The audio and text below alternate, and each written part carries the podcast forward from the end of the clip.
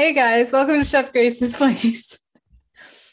Today I have a very special guest, Marisa McClellan.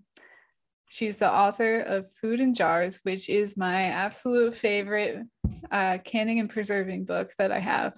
Thanks for so much for coming on today. Oh, it's my pleasure. I'm so happy to be here. My my book is uh the binding's actually really loose, so I gotta be careful with it. It just is a sign that it is well used and loved, which I love to see. So I, you know, I have no problem with that. So I first saw Marisa in when I went to the restaurant school at Walnut Hill College. She came to my college and she did a demonstration on jam. I think you made a pear jam. Probably that's that's my go-to for like fall winter stuff and that was definitely it was cold out so it must have been fall. Yeah, and it was really good and it was um the first time that I really like can't got to learn anything about canning on this like science end and the um my I'm Italian, so not my family, but I would get invited a lot to other people's families, like yearly canning of the tomato sauce. Yeah. Which is always fun. But I don't really remember them putting anything in there to increase the acid, which blew my mind when I took the class.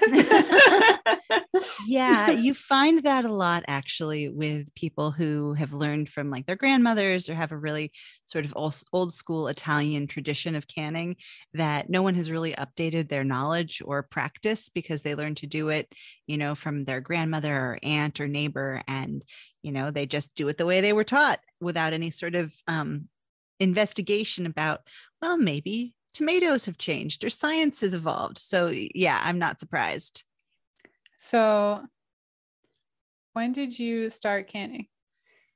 So, I grew up doing some canning. I um it's funny because my mom didn't grow up in, fam- in a family that canned, but she was sort of a hippie. Um, my parents got married um, in northern california in 1970 so they were definitely like right there at the like the start of the hippie world thing. And so um she learned to can in you know like marin in california in like the early 70s and so by the time i was born in 1979 um she wasn't like super into it, but we always ended up living places with some fruit trees or like I grew, I spent a lot of time in my childhood in Oregon and like blackberries grow everywhere there. And so um, we would always have all this fruit around. And so a couple times a year, we would go pick blackberries or blueberries or apples and make some jam. And so I grew up around it and um, not like in a hardcore way, just in a sort of hobbyist way. And so I was always comfortable with it and it was something I was interested in. And then you kind of fast forward a bunch of years, and um, there I was in Philadelphia um, in grad school. It was the summer of like, I want to say 2006 or seven. And I went blueberry picking in South Jersey with a friend and came home with 13 pounds of blueberries, which is a lot of blueberries.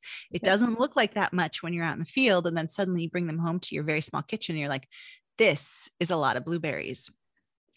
And so I thought, well, what am I going to do with all these blueberries? I should make some jam.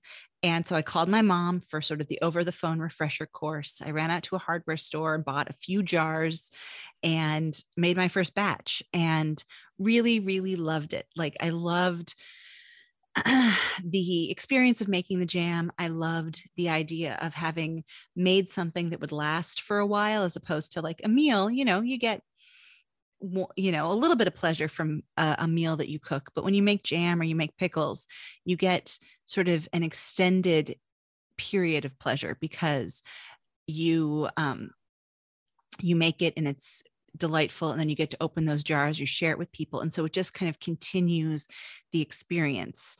And so i kept doing it. I was interested in you know i kept buying fruit or going fruit picking and making more things. And then I started my food blog, which never, I never intended it to become a career or a life path. It was really just something I was doing for fun. And it just kind of, the, the ball started rolling and it had, the momentum has really taken me far. What did you go to grad school for?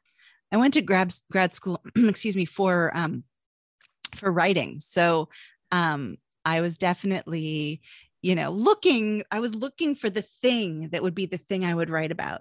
Um, i didn't at that point expect it was going to be canning but um but you know you never know how life is going to work out and that's that's what happened for me.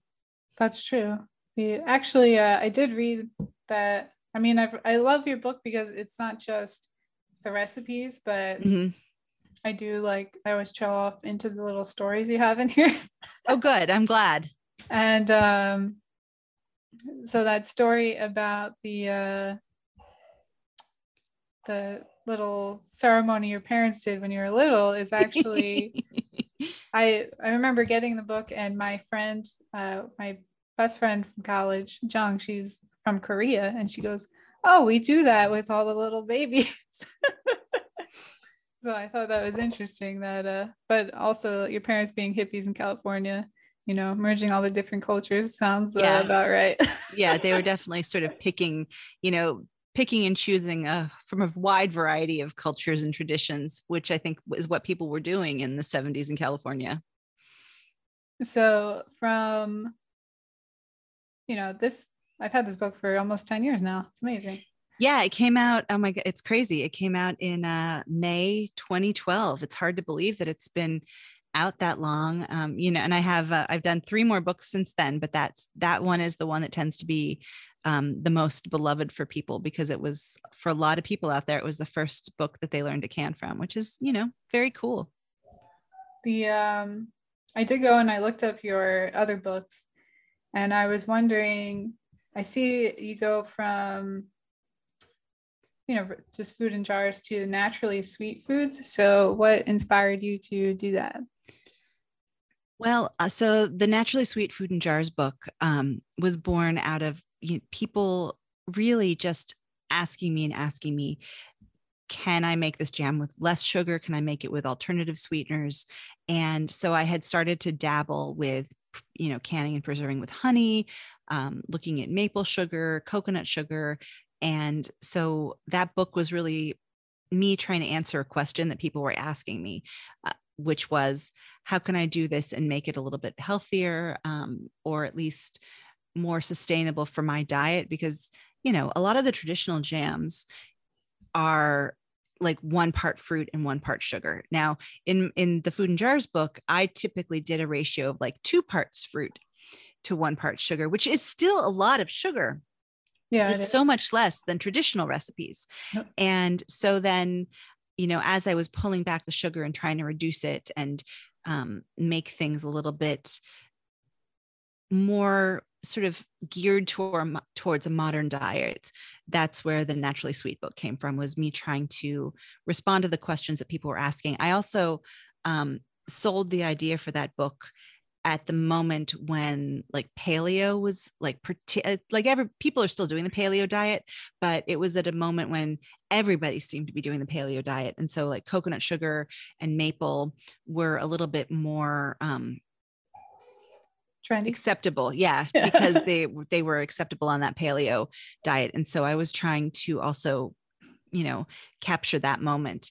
Um i don't know how well it worked. You know there were I don't think we marketed that book to the right audience necessarily, but what I, I, what I hear from from a lot of people is that they find that book when they're looking for those, you know, that reduced sugar, those um, nat- more natural sweeteners, and um, that it's that it's good that it's out there because it does serve a certain population of people.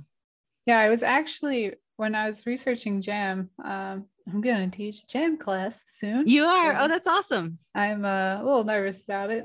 Um, but I was researching how to, you know, get people with um, diabetes, you know, involved. Yeah. And another thing that came up was uh, no sugar added pectin and something that or needed pectin. And it was kind of deceiving because they still had sugar in them and although it's like way less sugar than you know he would in the, have in the jam. Yeah. Um but then i found a different one that it instead of using sugar it used calcium. Yeah. That's a that's pomona's pectin. It's the um low methoxyl pectin. Um and that's my favorite for alternative sweeteners and low or no sugar jam making. Because when you're working with the low sugar pectin like the ball brand low sugar pectin you are still working with a pectin that is activated by sugar and so you still need to have a certain quantity of sugar to create a set. Whereas the um, Pomona's pectin, it takes sugar out of the equation completely. And what's en- what ends up happening is you have a sort of a chemical reaction between the calcium and the pectin, which causes a gel. And so those are really, it's a really good product. The one thing I would warn you about as you move forward using it is that in the amounts that the rest like the packet calls for it can um, create a very firm set like almost like a jello gelatinized set. And so i find that um, when you're working with pomona's pectin or any low methoxyl pectin um, you want to use less than their instructions call for if you want a slightly softer set. Um, and this is why like if you buy um, like an all an all fruit spread at the grocery store. Um, you know, like Polaner's is a really f- famous brand of like a fruit juice sweetened fruit spread. And um, it is very firm. Like it is like it can kind of almost crumble on your bread. And um, and so, like, if that's the texture you want, then you should use the full amount of Pomona's pectin. But if you want something that, you know, is a little softer, a little bit sort of, you know, if you want to dollop it or have it kind of have a, a body that's more um, like would go better with cheeses and things like that, then you want to back off on both the calcium calcium water and the pectin powder to create a softer set. Do you ever make your own pectin? I have, but it's it is such a pain um, because so pectin is um, basically to make your own pectin. You either do, um, basically cook down a an unripe apple like a lot of unripe apples or lemons. Like you can do, do it either way. And so um, you can either make like an apple stock, an unripe apple stock, or an un or um, a lemon pectin, or basically like you're cooking lemons without any sugar and then taking the water you boil it down and it becomes this kind of thickened pectin product and it's the only time i ever sort of make my own pectin is when i'm making marmalade i will sometimes make a little extra pectin liquid with with additional lemons to boost a um, a marmalade where I'm working with a lower pectin citrus. So like for instance, blood oranges or um, cara cara oranges are often hybrid fruit, and um, hybrid fruit don't have a lot of seeds. And so when you're making marmalade, one of the things you do is um, you harvest all the seeds, bundle them up in like cheesecloth or a muslin bag, and add that to the pot as the fruit's cooking in order to increase the amount of pectin, which will then give you a good set. And um, and you also with marmalades you typically add a full like a full portion of sugar in order to have the sugar um, cook up to temperature to like 220 degrees Fahrenheit, which at that point thickens and it bonds with the pectin. So um, sometimes when I'm making marmalade, I will make my own extra like pectin boost if I'm working with one of those lower pectin fruits.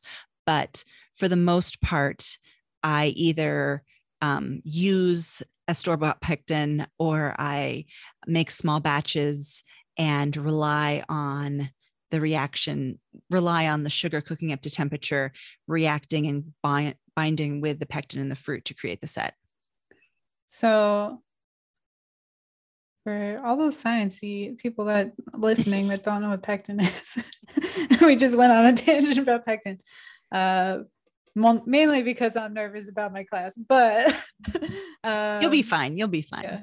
Pectin is a uh, starch, and it is what makes jellies and jams thick. So yeah, it, it's essentially the fiber that holds up the cell walls of fruits and vegetables. So the way you can think about it is, or like the way you can assess whether I mean, and I'm sorry if this is too much science, but no. I am. Um, I spend most of my time with um, twin two and a half year olds, so getting to talk about this is very exciting for me again. Um, but so you can always assess a piece of fruit or you know a fruit variety and determine whether it's going to be something that is going to have a lot of natural pectin or a little bit of natural pectin by its structure. So if something is very soft naturally it's going to be lower in pectin whereas if it's very firm or hard it's going to be higher in pectin. Um, like what think about like if you if you drop an apple it's going to be fine if you drop a peach, it's going to smash. It's, you know, unless it's a very underripe peach. And so, like apples, lots of pectin, peaches, not so much. So, this leads me to my next question, which I can't wait to try this recipe. How did you come up with cantaloupe jam? You know, I actually had heard of someone making cantaloupe jam. Um, it's uh, traditionally an Italian approach because you know the Italian you you Italians like your melons. You know, there's lots of good melons in Italy. and our melon, huh? Yeah, and um, so I had heard of um, I had seen some Italian recipes for cantaloupe jam, and so I thought it sounded like a really appealing idea, and I wanted to try it out, and it works beautifully. I will say that I use more acid these days than than is in the recipe in my food and jars book. I find that I like it with a little bit more lemon, and I've also found that um, that perhaps a little extra lemon will make it a little bit safer since cantaloupes are sort of a mid-range acidic food. Um, so um, I use a little bit more lemon juice in that recipe than I used to, but it's so good. Like they do something really interesting in the um, the canning pot when you combine cantaloupe with lemon and sugar, and then I use um, vanilla, so it turns into sort of like a creamsicle almost. It's really it's really delicious. Yeah, I don't think I've ever like had cooked cantaloupe. You know what I mean? Like it must change yeah. the flavor a lot. It, it, um, does. It is interesting. The the lemon really shines through in it. So it does like it picks up that citrusy note. Um, there are some lemons out there that are actually bred and designed for preserving. You know, um, I can't remember the name of it, but um, a friend who lives out in the Lehigh Valley once grew some.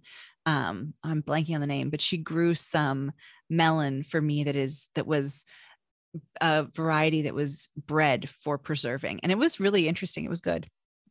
That's really cool. Do you have a garden? Do you grow things to preserve that are weird? I don't. Um, I live in Center City in a high rise, okay. so it makes it hard. Yeah, I uh, I aspire to have a garden. I had a community garden for a couple of years, but um, it's hard to garden when you're not gardening where you live. So it's just I I support all my great local farmers instead. God, and there's great CSAs in Philadelphia. Yeah, I used to uh, have a CSA with Lansdale Farms when I lived there, mm-hmm. and uh, they would drop off at Clark Park every Saturday, yeah. and it was amazing. I got and yeah. I got to try so many things that I would never tried before, like garlic Absolutely. and stuff like that. Yeah, yeah. It's a it's Philly is a good produce hub. I feel really lucky. Um, what was the most surprising thing that you've learned over the years about canning?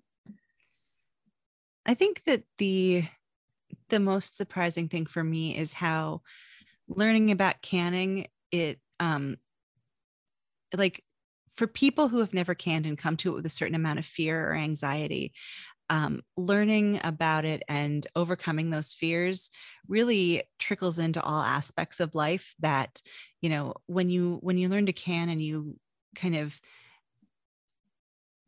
treat yourself to an education in something that was previously unknown to you that it really empowers you to, to do more than just canning. It sort of that empowerment and that excitement about learning really seeps into all aspects of your life. You know i often um, tell people that when they take a canning class with me it's not just about learning to can it's also about just generally releasing your fear. And so it's fun to me that it's not just like oh i'm going to learn to make jam and preserve it. It's really i'm going to become a more empowered and fearless person by learning this skill because canning is scary especially yeah. the um well, like when I make my jams and stuff, like I'm not canning them. I'm just putting them in the, in the refrigerator. Mm-hmm. But to actually like do the whole canning process, where you have to boil the, the cans and or the jars and you know sanitize everything can be intimidating because you're working with boiling water and glass yeah and, yeah you know. it's not actually hard but it, it can be intimidating and you've really got to like just get comfortable with the concept of putting jars in a big pot of boiling water but you know if you can make pasta you can can like it really really the you know it's transferable transferable skills right there since you started, since you made the first book and you made the, your last book was in 2019. Yeah. So what has, uh, what is, what have you feel like you've progressed a lot on since then? What has um, changed? Um, well, so I so the last book came out in 2019 and I um I was actually pregnant when I was promoting that book. So I did a I traveled as much as I could and then it all kind of came to a hard stop. Um because I couldn't travel anymore um and then I had twins. So I um Like it's funny because I feel like all of my 30s were spent devoted to canning and preserving and writing these books. So, you know, I wrote four books in my 30s. I was 39 when the last one came out. And then I turned 40 and had two kids. Um, which is not how people normally do this. Normally they have the kids a little earlier, but yeah, you know, whatever, it's fine. It all worked out. Um, and so the last couple years have really, I feel like, been a process of almost relearning everything or relearning how to cook, figuring out where I exist in this world again. Um, you know, because between having um, having twins and then you know they were eight eight months old when the pandemic started so since the last book came out I haven't really done much. I haven't produced much, but I've certainly spent um that's not I haven't produced much. I've done a lot. Um that's probably better. Well, I'm sure people have, you know, the interest in preserving and canning yeah. has definitely gone up since the pandemic. But yeah, so I've certainly been there as a resource for people and have got and fielded a lot of questions, you know, as much as I could. Um, you know, I've often thought that my, you know, if I hadn't had kids right before the pandemic, um, my pandemic would have been very different. I would have really pushed into online classes and, you know, doing a lot more teaching. And I just didn't have the bandwidth for it. And so, what I'm hoping to do, and it is funny, like I do feel like I've kind of come back around. I have really adjusted my preserving um, approach like i my i approach preserving in a much different way because when you know when my husband and i didn't have kids and it was just the two of us i was making like i was dabbling in very small batches making fancy things um, you know making preserves that required a lot of time and attention.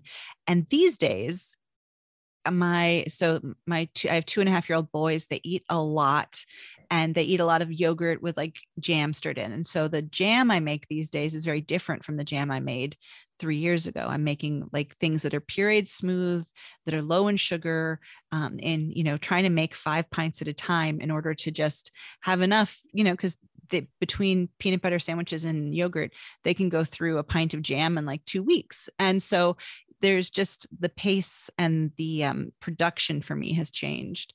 And so it really has felt like coming coming back to the beginning and relearning everything. And that's actually what i'm hoping to do um, again is um, because food in jars is 10 years old and i've learned a lot since i wrote that book i really would like to come back to that book and do a new edition um, fix some things you know tweak some recipes that where I've learned how to make it better or easier. Um, some of the yields aren't quite right in that book. Um, so fix some errors, tweak some recipes, remove the liquid pectin because it's become much harder to access these days than it used to be, um, and add a chapter on low sugar canning. That's kind of my vision for what I'd like to do. And it so really is kind of coming full circle and back to um, back to that beginning. That that sounds awesome. I'll definitely get the updated one. By the time yeah. it comes out, the uh, the binding is going to fall off of this one anyway. Exactly. So then you'd be ready for a new edition. But I all cleaned up. love that you have the corrections on your website. Um, I did. I wrote a book and I self-published it, and there are a lot of errors in that. you know uh, it's hard. It is hard to get it you know i know it sounds crazy. It's hard to get everything right but it's hard to get everything right and so many of the errors in that book were introduced in the copy editing. Like there was you know an uh, a select all like a um, someone selected all and fixed a bunch of things that didn't need to be fixed.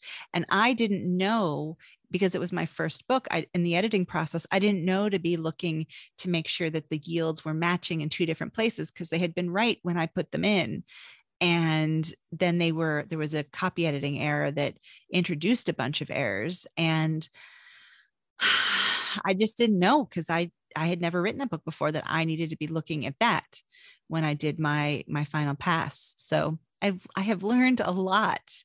It's hard. But good for you for doing a, your own book. That's awesome. Yeah my errors because i don't I mean, I didn't have a publishing deal or anything, so it was um they're mostly like I, I did the whole book on like InDesign, so it's mostly mm-hmm. like because I just don't know how to do it, and like or like you know like I think there's like a word in there where there's like a space in between the letters and it shouldn't be there because it just you know like dumb shit where they're gonna be like who who wrote this it happens. It happens. It happens. It's okay. but um yeah.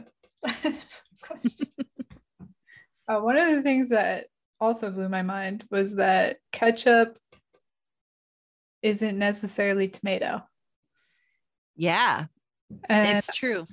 I would where did you learn about that?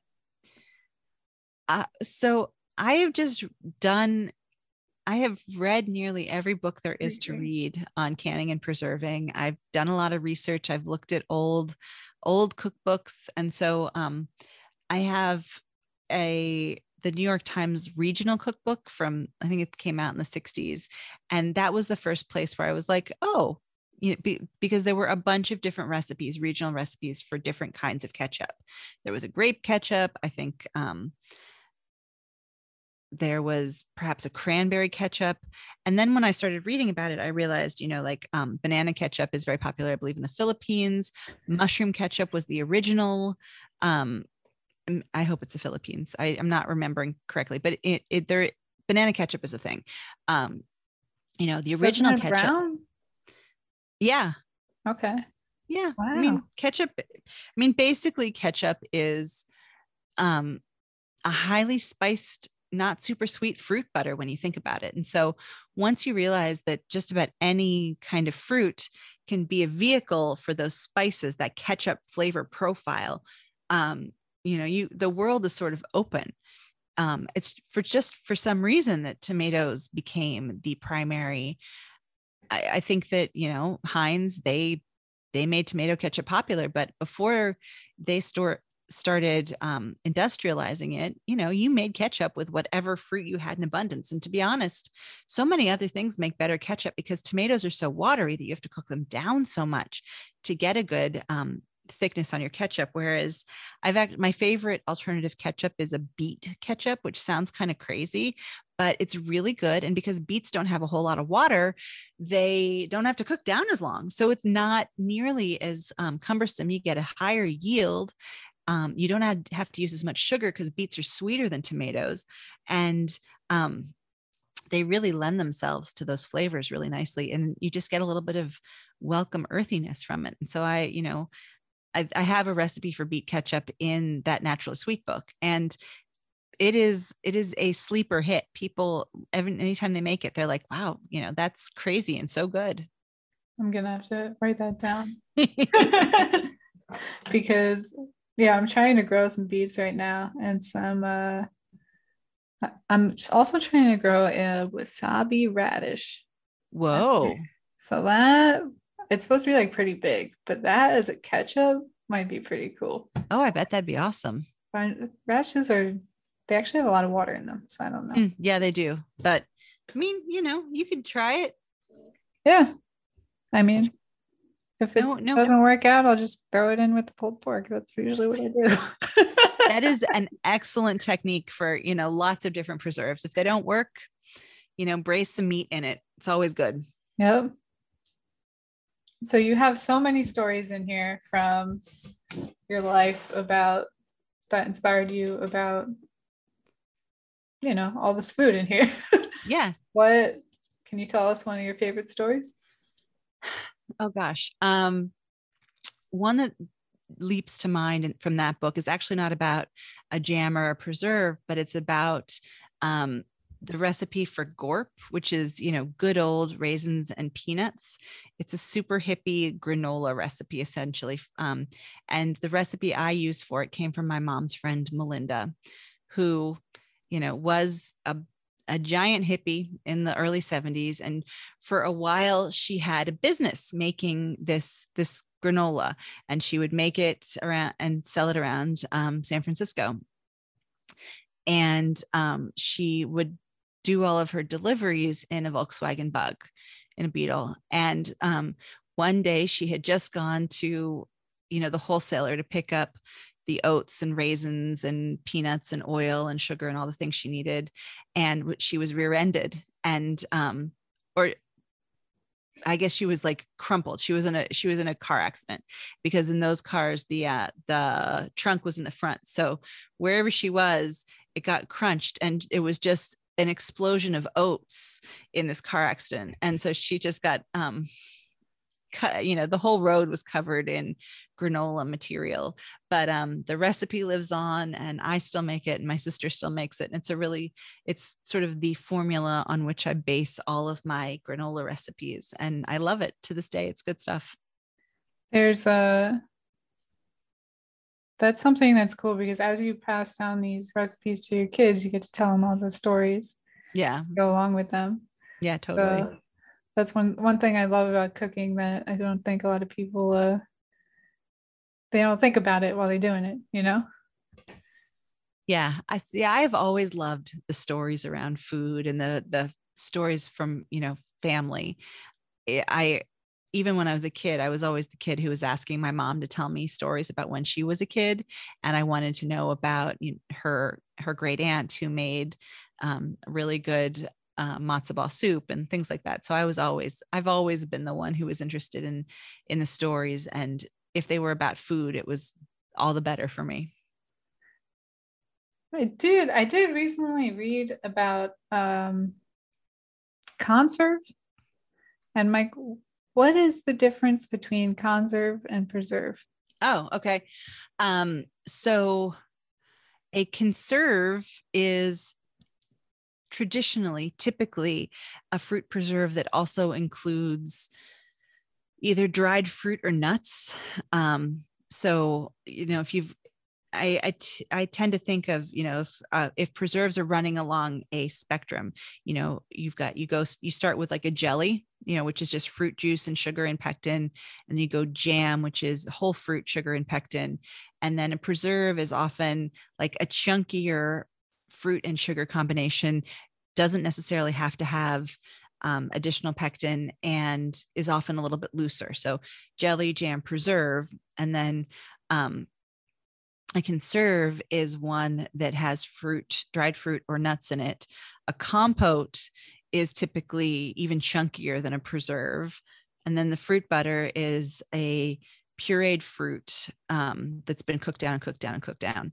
So, um, and then, then you, and then you, from there, you kind of, um, tiptoe into chutneys, which are the sweet and savory combination of fruit and onion and vinegar and sugar and spices um, and so like that to me that's sort of this the spectrum of um, sweet and savory fruit preserves yeah i feel like chutney is kind of like you almost dab you almost want to like it's like you wanted to make a pickle but then you're like nah yeah yeah i think that chutney i think of chutney as like the dividing line between a sweet fruit preserve and a pickle. It's like it's riding the line. And then from there you cross over and it's you're in pickle territory. Yep. And I love how you have uh, butter and like it's not just jam. I know I'm talking a lot about jam for my listeners because I'm nervous about my jam class, but there's so much more you have to offer than just jam in here. Like, I really uh, try. It's really a great book. Thanks. I'm excited for the updated version. yeah, I, I would say look for, you know, if all goes well, look for it in uh 2024. It takes a while, these things. One of your books actually came out on my birthday. Did it really? Yep, the uh Preserving by the Pint. Oh, that's fun. that's awesome. Yeah. I love it. So is That there was that one like April 2nd? Is your birthday April 2nd? Oh, it's March 25th. Oh, March 25th. Okay. It's hard to remember exactly when the books came out at this point, but I that is one of the dates that I remember. So yep, that's cool. Yep. Actually, I'm a twin, so it's me and my brother. Oh, there you go. Aha, you know it well. So my advice to you is start saving up. Oh God. Oh no. oh no. yep. But, you know, it's it's still fun. Kids are kids. Kid they they're expensive no matter how you slice it. Yep.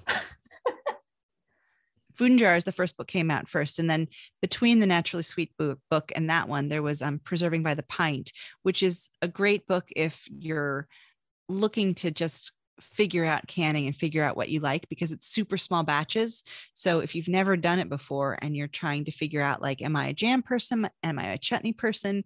The recipes in those, that book um, are good for people who are trying to figure that out because they all yield no more than like three half pints. So if you d- think maybe I am a chutney person, and then you make a little batch of chutney and you decide, you know what, I am not a chutney person, you haven't made such a big commitment to chutney that um, you feel bad about it. So, you know, three three half pints, three cups. It's it's all going to be okay if you decide you don't like it.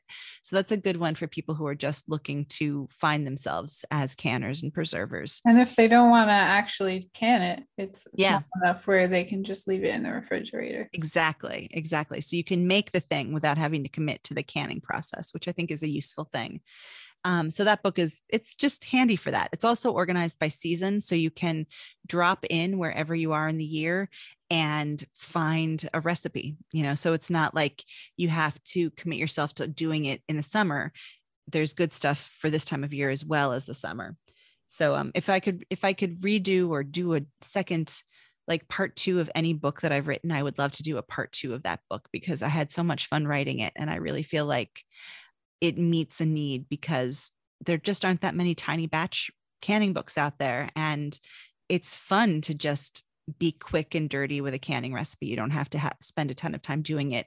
Everything in that book only requires like an hour of hands on time. So it's pretty um, accessible.